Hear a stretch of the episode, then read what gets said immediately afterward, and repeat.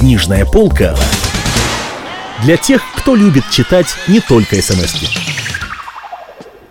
Юлиан Семенов. 17 мгновений весны. Избранная У микрофона Александр Яковлев. Информация к размышлению. Ален Далис Продолжение. После Берлина Ален Далис два года служил Константинополе, столице страны, непосредственно граничившей с Советской Россией. Столица страны, которая являла собой, с одной стороны, ключ к Черному и Средиземному морям, а с другой была предмостным укреплением на пути к мировым запасам нефти. Оттуда Ален Далес возвратился в Вашингтон. Он стал шефом отдела, занимавшегося делами Ближнего Востока в Государственном департаменте – Ближний Восток был тогда одной из самых горячих точек земного шара. Ближний Восток – это нефть, это питание войны. Магнаты американской промышленности, занимавшиеся нефтью, в те годы были обеспокоены громадными успехами английских конкурентов на мировых рынках. Именно тогда мистер Бетфорд, председатель правления компании Standard Oil of New Jersey, заявил, для Соединенных Штатов сейчас важно проводить агрессивную политику. И Даллес работал, не покладая рук. Первая победа над Великобританией была одержана под его руководством. Это было в 27 году, когда компания Рокфеллера получила 25% акций нефтяной компании Iraq Petroleum Company – том же году нефтяная корпорация Gulf Oil из группы Меллона приобрела преимущественные права на концессию Бахрейнских островов. Подготовив эти победы, Даллес решил уйти в отставку. Ален Даллес получил место в юридической фирме Sullivan Кромвель. Фирма одна из крупнейших на Уолл-стрите. Фирма, тесно связанная с домом Рокфеллеров и Морганов – Именно фирма Sullivan Cromwell работала с правительством Панамы во время строительства канала. Именно здесь, в этой юридической фирме, Ален Даллес провел грандиозную операцию по захвату Соединенными Штатами нефтяных концессий в Республике Колумбия.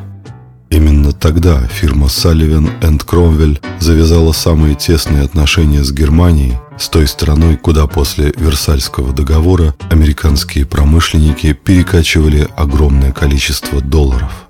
И именно тогда Аллен и его брат Джон Фостер Даллес завязали тесные контакты с трестом Тиссена и Г. Farben Industry и с концерном Роберт Бош – Аллен и Джон Даллес стали американскими агентами этих немецких корпораций. В самом начале войны Аллен Даллес был на грани краха.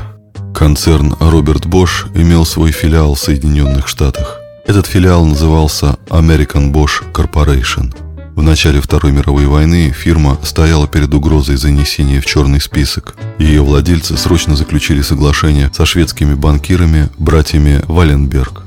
Это соглашение предусматривало установление шведским банком номинального контроля над American Bosch Corporation с условием передачи этой фирмы ее владельцам лишь после окончания войны. Валенберги согласились, но им нужен был американский контрагент для выполнения всех необходимых формальностей. Эта роль была отведена братьям Даллес. Ален Даллес сумел обмануть американские власти и скрыть под шведским флагом собственность нацистов. В дальнейшем Ален Даллес стал не только совладельцем фирмы Sullivan Cromwell, он стал директором Schroeder Trust Company и одновременно директором фирмы George Генри Schroeder Banking Corporation. Кем же был Шредер? Он был немецким гражданином в Германии, американским в Соединенных Штатах, английским в Великобритании. В 30-х годах этот концерн возглавлял барон Курт фон Шредер – 7 января 1933 года на вилле Шредера в Кёльне Гитлер впервые встретился с фон Папеном. Там он разрабатывал план захвата власти нацистами. Впоследствии Курт фон Шредер получил звание группенфюрера СС. Он же стал председателем тайной организации «Круг друзей». Эта организация собирала среди магнатов Арура средства для создания отрядов СС рейхсфюрера Генриха Гиммлера. Английский филиал концерна Шредера финансировал в Лондоне англо-германское общество. То самое общество, которое выполняло функции пропаганды идей фюрера в Великобритании. Можно только догадываться, чем занималась фирма Джордж Генри Schroder Banking Corporation в Соединенных Штатах Америки. А директором этой фирмы был Ален Даллес. Именно этот человек, Ален Даллес, как никто другой, знавший Европу, Германию, нацизм, бизнес, нефть, стал резидентом Управления стратегических служб Соединенных Штатов в Европе. Даллес, конечно же, не был личным представителем Рузвельта в Берне. История его перехода в разведку Управления стратегических служб была связана в частности с беседой, которая состоялась между ним и одним из представителей большого бизнеса через неделю после того, как японцы напали на Перл-Харбор. «Вы спрашиваете о перспективе?» – задумчиво говорил Даллес, попыхивая по обыкновению своей английской трубкой. «Я не готов к исчерпывающему ответу. Чтобы наметить свою перспективу, надо изучать финансы и анекдоты, бытующие в стране, новые постановки в театрах и отчеты о партийных собраниях в Нюрнберге. Одно для меня очевидно. Германия не будет безмолвствовать. Я имею в виду Германию серьезных финансистов – типа уволенного в отставку шахта и литераторов, вынужденных заниматься переводами с латыни. Шахт – это серьезно, а литераторы – сложно сказать. «Нет, это тоже серьезно», – возразил Далес. «Даже серьезнее, чем вы думаете. Гиммлер еще в 1934 году совершил первую крупную ошибку – он бросил в концлагерь лауреата Нобелевской премии фон Осетского. Он создал образ мученика, а этого самого мученика вместо того, чтобы сажать в концлагерь, надо было просто купить. Славой, деньгами, женщинами. Никто так не продажен, как актер, писатель, художник. Их надо просто умело покупать, ибо покупка – это лучший вид компрометации. «Ну, это нас не интересует, это частности», – ответил его собеседник. «Нет, это не частности», — упрямо возразил Даллес. «Это отнюдь не частности. Гитлер воспитал 50 миллионов в полном повиновении. Его театр, кино и живопись воспитывают слепых автоматов. А это нас не может устроить.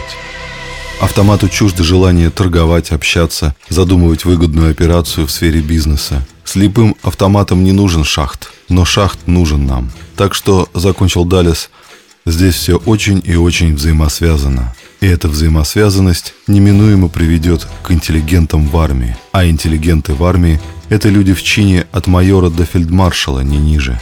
Ниже уже автоматы, выполняющие любой приказ слепо и бездумно.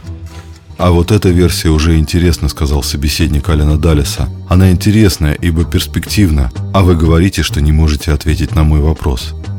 Вот кем был Ален Далис. Чем не кандидатура для ведения переговоров с личным представителем Гиммлера.